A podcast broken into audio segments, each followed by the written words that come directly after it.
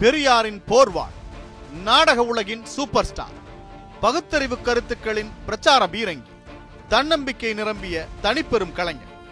M R ராதாவின் வாழ்க்கை சர்ச்சைக்கும் பரபரப்புக்கும் பஞ்சமில்லாதது. முக்கியமாக நாடகம் சினிமா அரசியலில் அவர் நிகழ்த்திய கழகங்கள் மிகப்பெரிய அதிர்வுகளை ஏற்படுத்தியவை. தமிழ் திரையுலகம் கண்டெடுத்த அற்புதமான கலைஞனான எம் ஆர் ராதாவின் வாழ்க்கையின் முக்கியமான தருணங்களை இன்றைய தலைமுறைக்கு அறிமுகம் செய்யும் முயற்சியே நியூஸ் செவன் தமிழின் எம் ஆர் ராதாவின் கழகக்கதை என்கிற இந்த சிறப்பு தொகுப்பு. மெட்ராஸ் ராஜகோபால நாயுடுவுக்கு ராணுவத்தில்தான் வேலை. பணி ஓய்வு பெற்ற பிறகு சென்னைக்கு வந்தவர் பழைய மூர் மார்க்கெட் அருகே ஆக்கர் கடை ஒன்றை ஆரம்பித்தார் ஆக்கர் கடை என்றால் பணக்காரர்கள் பயன்படுத்திய பழைய பொருட்களை குறைந்த விலைக்கு வாங்கி வந்து விற்பனை செய்வது. ராஜகோபால நாயுடுவின் மனைவி ராஜம்மா. அந்த தம்பதிக்கு ஆயிரத்து தொள்ளாயிரத்து ஏழாம் ஆண்டு பிப்ரவரி இருபத்தி ஒன்றாம் தேதி பிறந்த ராதாகிருஷ்ணன் என்பவர்தான் நம்முடைய கதையின் நாயகன் மெட்ராஸ் ராஜகோபால நாயுடு ராதாகிருஷ்ணன் என்கிற எம் ஆர் ராதா. வீட்டில் ராதா என்றே ராதாகிருஷ்ணனை அழைத்தார்கள். ராதாவின் அண்ணன் ஜானகிராமனுக்கு படிப்பின் மீது மிகுந்த ஆர்வம். ஆனால் ராதாவுக்கோ விளையாடுவதிலும் சைக்கிளில் ஊர் சுற்றுவதிலும் சண்டை போடுவதிலும் தான் நாட்டம் இருந்தது குறும்புக்கார பிள்ளையை குறை சொல்லாத பெற்றோர் எங்கு இருக்கிறார்கள் ராதாவின் பெற்றோரும் அதே ரகம்தான். ஒரு நாள் அம்மாவிடம் கோபித்துக் கொண்ட ராதா வீட்டை விட்டு வெளியேறி எழும்பூர் ரயில்வே ஸ்டேஷனுக்கு வந்தா. அந்த காலத்தில் சுமை தூக்கும் போர்ட்டர் வேலையை பெரும்பாலும் சிறுவர்களே பார்ப்பது வழக்கம்.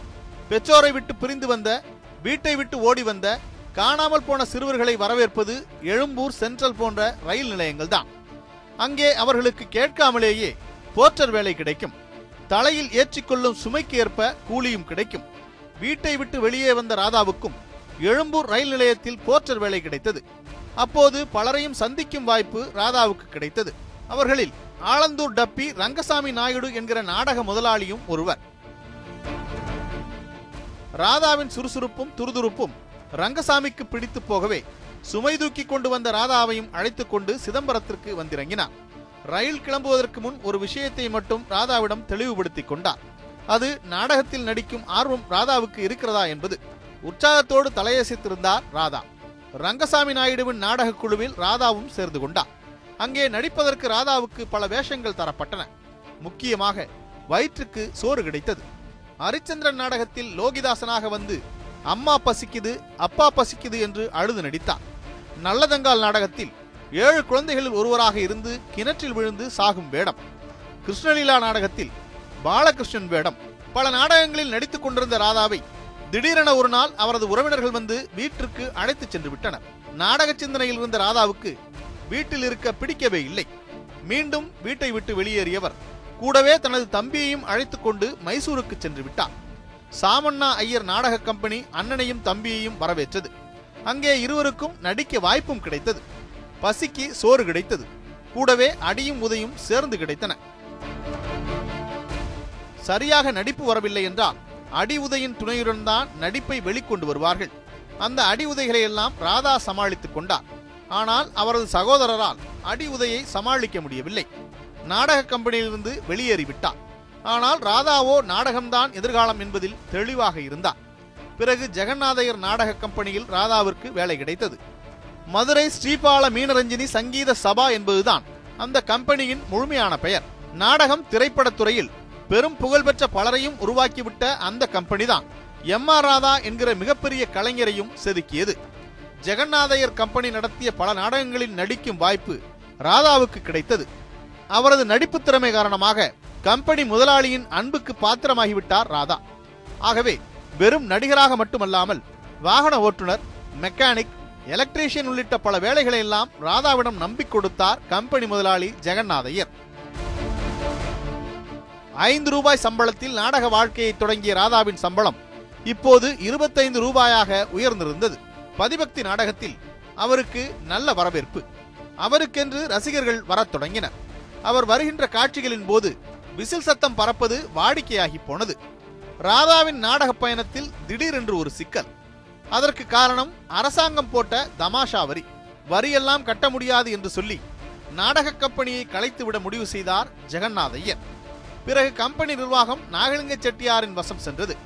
முதலாளி மாறினாலும் எம் ஆர் ராதா கம்பெனியிலேயே தொடர்ந்தார்.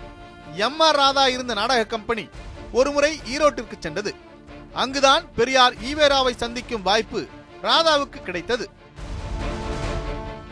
உண்மையில் பெரியார் அறிமுகமாவதற்கு முன்பே அவர் நடத்தி வந்த குடியரசு பத்திரிகை ராதாவிற்கு அறிமுகமாகிவிட்டது. பெரியாரின் பகுத்தறிவு கொள்கைகள் மீது எம் ஆர் ராதாவிற்கு ஈர்ப்பு ஏற்படத் தொடங்கியது அதன் பிறகுதான்.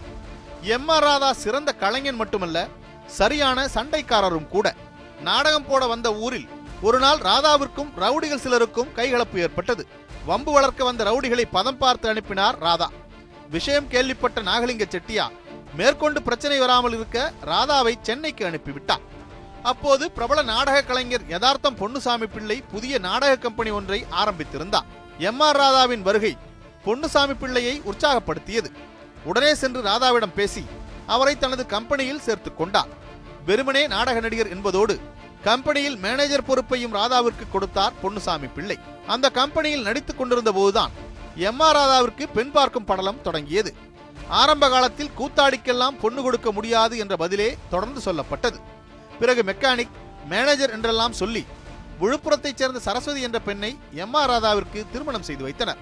எம் ஆர் ராதா சரஸ்வதி தம்பதிக்கு பிறந்தவர் பின்னாளில் நடிகரான M R R Vasu.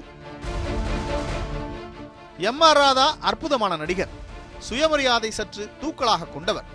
நாடகம் நடந்து கொண்டிருக்கும் போது ஒரு சில ரசிகர்கள் நாடக காட்சியை வெகுவாக ரசித்து ஒன்ஸ் மோர் கேட்பதும் அதனை ஏற்றுக்கொண்டு நடிகர்கள் அந்த காட்சியை மறுமுறை நடிப்பதும் வழக்கம். அத்தகைய ரசிகர்கள் போர்வையில் சில பணக்காரர்கள் நாடகம் பார்க்க வந்துவிட்டு ஒன்ஸ் மோர் கேட்பார்கள். அப்படி ரசிகர்களின் வேண்டுகோளை ஏற்று மீண்டும் நடிப்பதை எம் ஆர் ராதா விரும்பவில்லை. பாராட்டுகிறீர்கள் என்பதற்காக ஒரே காட்சியில் திரும்பவும் நடிக்க முடியாதென மறுத்துவிட்டார். விளைவு கம்பெனி முதலாளியுடன் மோதல் உருவானது. கம்பெனியிலிருந்து விலகிய எம் ஆர் ராதா அதே வேகத்தில் டி ஆர் மகாலிங்கம் உள்ளிட்ட நண்பர்களுடன் சேர்ந்து தனி நாடக கம்பெனி ஒன்றை ஆரம்பித்தார். அந்த சமயத்தில்தான் எம் ஆர் ராதாவிற்கு புதிய கதவு திறந்தது. அது சினிமா வாய்ப்பு. ராஜசேகரன் என்ற பெயரில் சண்டை காட்சிகள் நிரம்பிய படம் ஒன்று அப்போது தயாராகி கொண்டிருந்தது. அதில் நடிப்பதற்கு எம் ஆர் ராதாவுக்கு அழைப்பு வந்தது. நாடக மேடையில் பழுத்த அனுபவசாலியான ராதாவிற்கு திரைப்படம் எந்த சவாலையும் கொடுக்கவில்லை. ஆனால் அவருக்கும் படத்தின் இயக்குனருக்கும் இடையே புரிந்துணர்வு இல்லை. விளைவு இருவருக்கும் இடையே மோதல். டைரக்டர் சொல்வதை நடிகர் செய்ய வேண்டும் என்பது அந்த டைரக்டரின் விருப்பம். டைரக்டர் சொல்லிவிட்டார் என்பதற்காக பொருத்தமற்ற ஒன்றை செய்ய முடியாது என்பது ராதாவின் பாணி. ஆம் முதல் படத்திலேயே இந்த பாணிக்கு வந்திருந்த எம் ஆர் ராதா கடைசி வரை அந்த பாணியிலிருந்து துளியும் மாறவில்லை. அதுதான் M R Radha. M R Radha நடித்த ராஜசேகரன் படம் ஆயிரத்து தொள்ளாயிரத்து முப்பத்தி ஏழில் வெளியானது. படம் நன்றாக ஓடாத நிலையில் சொந்த படம் தயாரித்தார் ராதா. நண்பர்களை துணைக்கு சேர்த்துக்கொண்டு அவர் தயாரித்த படம் பம்பாய் மெயில் அப்போது சேலத்தில் புதிதாக தொடங்கியிருந்த மாடர்ன் தியேட்டர் ஸ்டுடியோவில் எடுக்கப்பட்ட அந்த படம் தோல்வியடையவே அந்த மாடர்ன் தியேட்டர்ஸில் வேலைக்கு சேர்ந்தார் ராதா. சந்தனத்தேவன் சத்தியவாணி என்ற இரண்டு படங்களும் எம் ஆர் ராதாவின் ஆரம்பகால முக்கியமான படங்கள். மாடர்ன் தியேட்டர் என்கிற பெயர் நவீனமாக இருந்தாலும் அங்கே நடிகர் நடிகைகளுக்கு தரப்பட்ட கெடுபிடிகள் எல்லாம் அறத பழசானவை. அவை எதுவுமே ராதாவிற்கு பிடிக்கவில்லை. திடீரென ஒரு நாள் மாடர்ன் தியேட்டர்ஸிலிருந்து வெளியேறினார். அதே வேகத்தில் யதார்த்தம் பொன்னுசாமி பிள்ளையுடனான பழைய நட்பை புதுப்பித்துக் கொண்டார் ராதா. அவருடைய நாடகக் குழுவில் ராதா மீண்டும் சேர்ந்தபோது சிவாஜி கணேசன் போன்ற நடிகர்கள் அங்கே இருந்தனர். அந்த குழுவினரின் இழந்த காதல் நாடகத்தில் எம் ஆர் ராதாவிற்கு ஜெகதீஷ் என்கிற வில்லன் வேடம் அந்த நாடகத்தில் வரும் சவுக்கடி காட்சி ரசிகர்களின் வரவேற்பை பெற்றது. ஆகவே எம் ஆர் ராதாவின் சவுக்கடி சீனை காண தவறாதீர்கள் என்று சுவரொட்டி விளம்பரம் கூட செய்யப்பட்டது. நாடகத்துறையில் எம் ஆர் ராதா ஒரு வணங்காமுடி. நாடகத்திற்கென்று வகுக்கப்பட்ட பழைய பாணிகளை எல்லாம் உடைத்தெறிய வேண்டும் என்கிற புரட்சிகர எண்ணம் ராதாவுக்கு எப்போதுமே இருந்து வந்தது. ஒரே ஒரு உதாரணம் சொன்னால் அதை புரிந்து கொள்ள முடியும். நாடகங்களில் நடிப்பவர்கள் ரசிகர்களை பார்த்து மட்டுமே பேச வேண்டும். எக்காரணம் கொண்டும் முதுகை காட்டியபடியோ திரும்பி நின்றபடியோ பேசக்கூடாது. அந்த மரபை அடியோடு உடைத்தார் ராதா. ஒரு நாடக காட்சி ஒன்றில் முழுக்க முழுக்க முதுகை காட்டி நின்றபடியே வசனம் பேசினார். அப்போது அவருடைய முகத்துக்கு பதிலாக அவருடைய சுருள் முடி நடித்தது. அது ரசிகர்களை கொண்டாடச் செய்தது.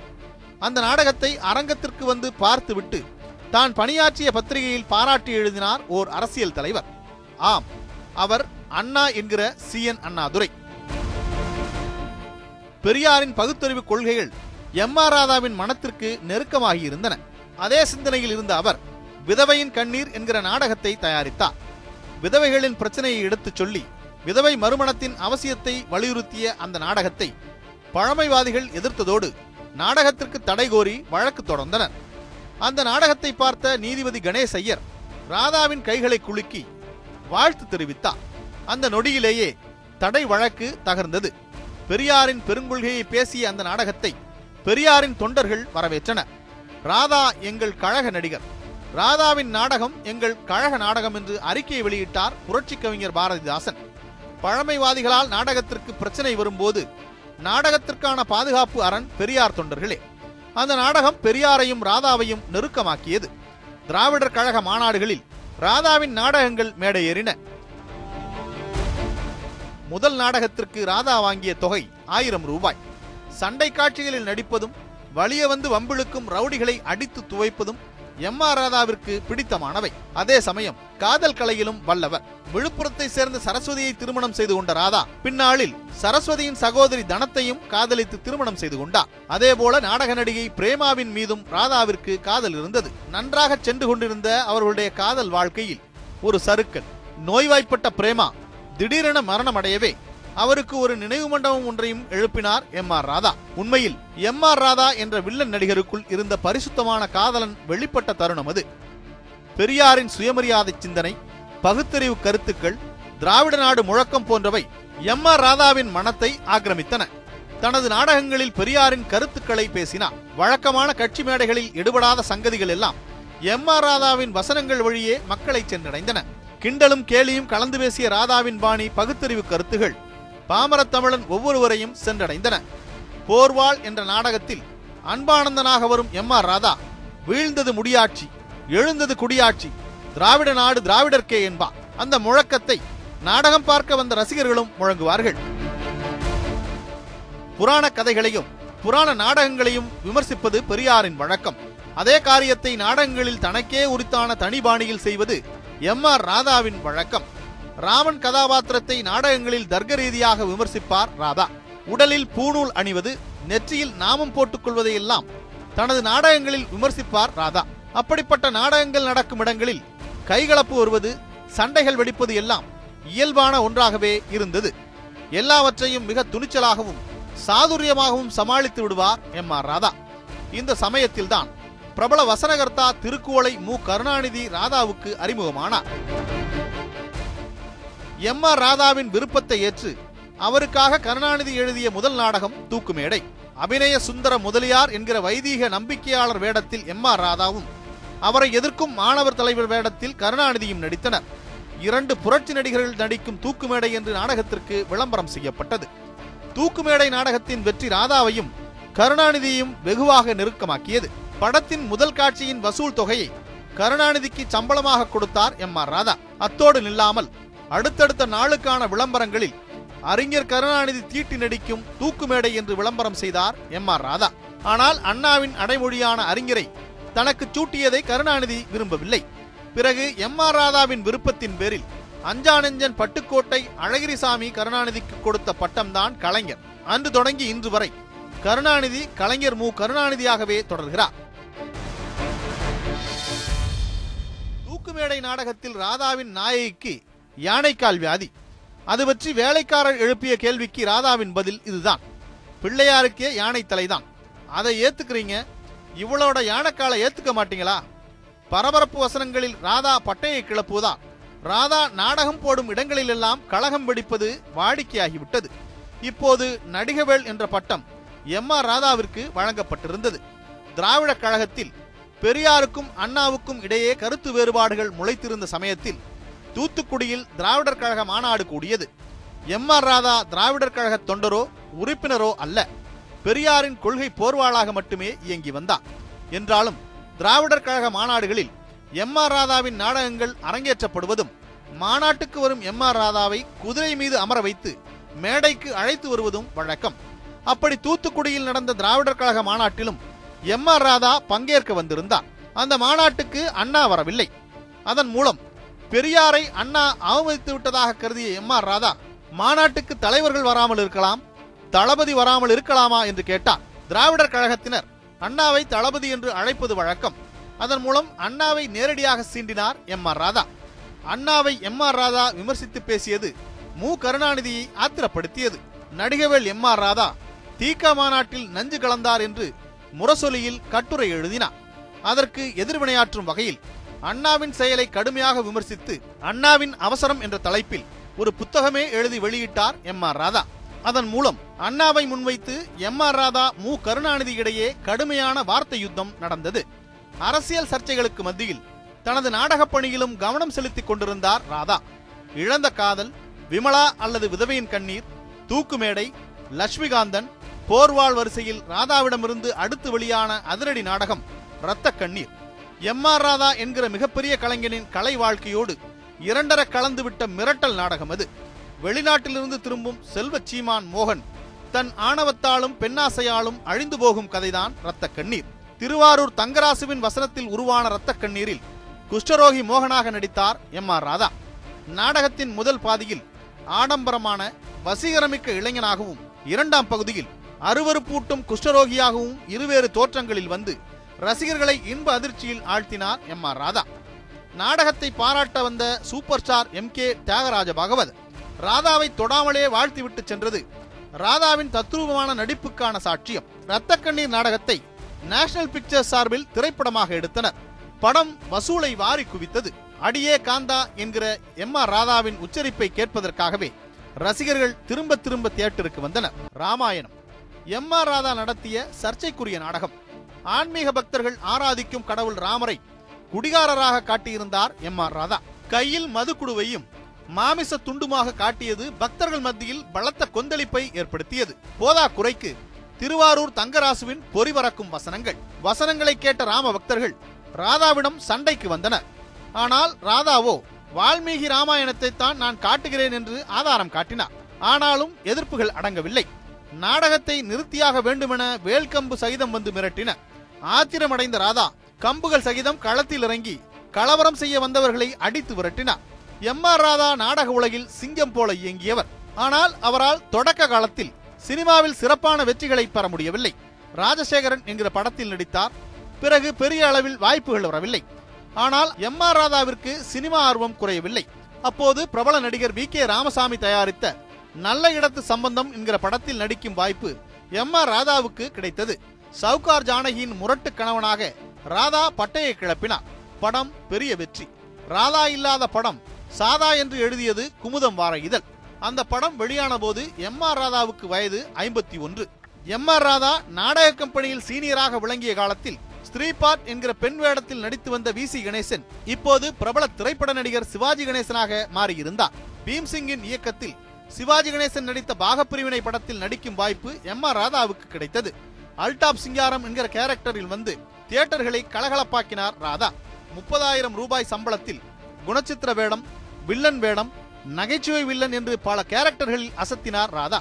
அனுபவசாலி என்பதால் அதிக டேக் எடுத்துக்கொள்ள மாட்டார். சொன்ன நேரத்தில் படப்பிடிப்பு தளத்திற்கு வருவதும் காட்சிகள் முடியும் வரை செட்டை விட்டு வெளியேறாமல் இருப்பதும் ராதாவின் குணாம்சங்கள். அதனால்தான் ஆண்டுக்கு ஐந்து படங்கள் நடித்த ராதாவுக்கு அடுத்தடுத்த ஆண்டுகளில் பத்து பதினைந்து என படங்கள் கிடைத்தன. ஆயிரத்து தொள்ளாயிரத்து அறுபத்தி இரண்டு. எம் ஆர் ராதாவின் திரைப்பட வாழ்க்கையின் உச்சம் என்றே சொல்லலாம். முப்பதாயிரம் ரூபாய் சம்பளம் வாங்கிக் கொண்டிருந்த எம் ஆர் ராதா மெல்ல மெல்ல லட்ச ரூபாய்க்கு நகர்ந்திருந்தார். அதிலும் எம்ஜிஆர் சிவாஜி படங்களுக்கு லட்சம் ரூபாய் எண்ணி வைத்தால்தான் ஒப்பந்தத்தில் கையெழுத்திடுவார் ராதா. பெரியாரின் கொள்கைகளை தொடர்ந்து பேசி வந்த எம் ஆர் ராதாவை கௌரவப்படுத்த விரும்பிய திராவிடர் கழகம் பெரியார் திடலில் அரங்கம் ஒன்றை உருவாக்கி அதற்கு நடிகவள் எம் ஆர் ராதா மன்றம் என்று பெயர் வைத்து புகழ் மாலை சூட்டியது. பெரியாரை ராதாவுக்கு மிகவும் பிடிக்கும். எந்த அளவிற்கு என்றால் பெரியார் ஆதரிப்பவரை ராதாவும் ஆதரிப்பார். பெரியார் எதிர்ப்பவரை ராதாவும் எதிர்ப்பார். அது அண்ணாதுரையாக இருந்தாலும் சரி கருணாநிதியாக இருந்தாலும் சரி காமராஜராக இருந்தாலும் சரி ராதாவுக்கு ஒரே அளவுகோல் தான் காமராஜரை பெரியார் வெகுவாக ஆதரித்துக் கொண்டிருந்த சமயம் அது. எம் ஆர் ராதாவும் காமராஜரின் பக்கமே நின்றார். அவருடைய வெற்றிக்காக தேர்தல் பிரச்சாரம் செய்யவும் தயாராக இருந்தார். ஆயிரத்து தொள்ளாயிரத்து அறுபத்தி ஏழு தேர்தல் நெருங்கிக் கொண்டிருந்த சமயத்தில் காமராஜரை கொலை செய்ய எம்ஜிஆர் முயற்சி செய்வதாக எம் ஆர் ராதாவிற்கு செய்தி கிடைத்தது. கண்ணை மூடிக்கொண்டு காமராஜரை ஆதரியுங்கள் என்று பெரியார் சொன்னதை அப்படியே ஏற்றுக்கொண்டிருந்த எம் ஆர் ராதா உடனடியாக காமராஜரை காப்பாற்ற தயாரானார். அதற்காக அவர் எடுத்த முடிவு அபாயகரமானது. ஆயிரத்து தொள்ளாயிரத்து அறுபத்தி ஏழு ஜனவரி பன்னிரண்டு அன்று எம்ஜிஆரின் ராமாவரம் தோட்டத்துக்கு சென்ற எம் ஆர் ராதா தான் கைவசம் கொண்டு சென்றிருந்த துப்பாக்கியால் எம்ஜிஆரை சுட்டதோடு தன்னையும் சுட்டுக் கொண்டார். உடனடியாக இருவரும் மருத்துவமனையில் அனுமதிக்கப்பட்டனர். எம்ஜிஆரை எம் ஆர் ராதா துப்பாக்கியால் சுட்ட செய்தி காட்டுத்தீயாக பரவி சர்ச்சை நெருப்பாக பற்றி எறிந்தது அந்த சர்ச்சை தேர்தல் களத்திலும் எதிரொலித்தது. காரணம் சுட்டவர் பெரியாரின் தொண்டர் எம் ஆர் ராதா சுடப்பட்டவர் அண்ணாவின் தம்பி எம்ஜிஆர். போதா குறைக்கு காமராஜருக்காகவே துப்பாக்கிச்சூடு நடந்ததாக சொன்னார் M R Radha. M R Radha மீது நான்கு பிரிவுகளில் வழக்குகள் தொடரப்பட்டன. அந்த வழக்கில் எம் ஆர் ராதாவுக்கு பிரபல வழக்கறிஞர்கள் மோகன் Kumaramangalam N T Vanamamalai N Natarajan ஆகியோர் ஆஜராகி வாதாடினர். செங்கல்பட்டு நீதிமன்றத்தில் சுமார் மூன்று மாதங்களுக்கு மேலாக வழக்கு நடந்தது. விசாரணையின் போது எம்ஜிஆர் எம் ஆர் ராதா இருவருமே குறுக்கு விசாரணைக்கு உள்ளாகினர். எம்ஜிஆரின் கழுத்தில் பாய்ந்த தோட்டா எம் ஆர் ராதாவின் துப்பாக்கியிலிருந்து வெளிவந்தது என்பதை ஆயுத நிபுணர் ஏ வி சுப்பிரமணியன் உறுதி செய்திருந்தார். எல்லா விசாரணைகளும் முறையாக நிறைவடைந்த பிறகு நீதிபதி லட்சுமணன் தீர்ப்பளித்தார். அதன்படி எம்ஜிஆர் கொலை முயற்சி வழக்கில் எம் ஆர் ராதாவே குற்றவாளி என்று தீர்ப்பளித்த அவர் எம்ஜிஆரை கொலை செய்ய முயற்சி செய்ததற்காக ஏழு ஆண்டுகள் கடுங்காவல் சிறை தண்டனை தற்கொலை முயற்சி செய்ததற்காக ஆறு மாதங்கள் சிறை தண்டனை உரிமமில்லா துப்பாக்கி வைத்திருந்ததற்காக இரண்டு ஆண்டுகள் கடுங்காவல் சிறை தண்டனை உரிமமில்லாத துப்பாக்கியை பயன்படுத்தி சட்டவிரோத செயலை செய்ததற்காக இரண்டு ஆண்டுகள் கடுங்காவல் சிறை தண்டனை தரப்படும் என்றார் என்ன ஒன்று? அந்த சிறை தண்டனைகளை எல்லாம் அவர் ஏக காலத்தில் அனுபவிக்க நீதிபதி உத்தரவிட்டிருந்தார். மேல்முறையீட்டில் சிறை தண்டனையை மூன்றரை ஆண்டுகளாக குறைத்தது உச்சநீதிமன்றம். பிறகு சிறையில் அடைக்கப்பட்டார் எம் ஆர் ராதா. சிறையிலிருந்து வெளிவந்த பிறகு எம் ஆர் ராதாவுக்கு பட வாய்ப்புகள் பெரிதாக வரவில்லை. அதனால் என்ன? இருக்கவே இருக்கிறது ரத்த கண்ணீர். மக்கள் ரத்த கண்ணீரை முன்பை விட கூடுதலாக வரவேற்று ஆதரித்தனர். அப்போது ராதாவுக்கு கிடைத்த சினிமா வாய்ப்பு சமையல்காரன் படத்தில் கிடைத்தது. மு. கருணாநிதியின் மூத்த மகன் மூக்க முத்து நடித்த அந்த படத்தில் எம். ஆர். ராதா நடித்தார் பிறகு கந்தர் அலங்காரம் என்ற பக்தி படத்தில் நடித்தபோது எம். ஆர். ராதா மீது விமர்சனம் எழுந்தது. அதற்கு எம். ஆர். ராதா பதிலடி இதுதான். சினிமால பக்தி படம் என்ன கொள்கை படம் என்ன? காசு கொடுக்கறாங்க நடிக்கிறேன். ராமாவரம் துப்பாக்கிச்சூடு சம்பவத்திற்கு பிறகு எம்ஜிஆரும் எம். ஆர். ராதாவும் நேரில் சந்தித்துக் கொள்ளவே இல்லை. அந்த வாய்ப்பு நடிகை மனோரமாவின் மகன் பூபதியின் திருமண விழாவில் கிடைத்தது. எம்ஜிஆரும் எம் ஆர் ராதாவும் பரஸ்பரம் சந்தித்து கைகுலுக்கி நலம் விசாரித்துக் கொண்டனர். அந்த சந்திப்பை அபூர்வ சந்திப்பு என்று பத்திரிகைகள் எழுதின. நாடகம் பிரச்சாரம் என்று இயங்கி வந்த எம் ஆர் ராதாவின் உடல் மெல்ல மெல்ல மோசமடைந்தது. கூடவே மஞ்சள் காமாலை நோயும் சேர்ந்து கொண்டது. பெரியாரின் போர்வாளாக விளங்கிய எம் ஆர் ராதா பெரியாரின் நூற்றாண்டில் பெரியாரின் பிறந்தநாள் அன்றே மரணமடைந்தார்.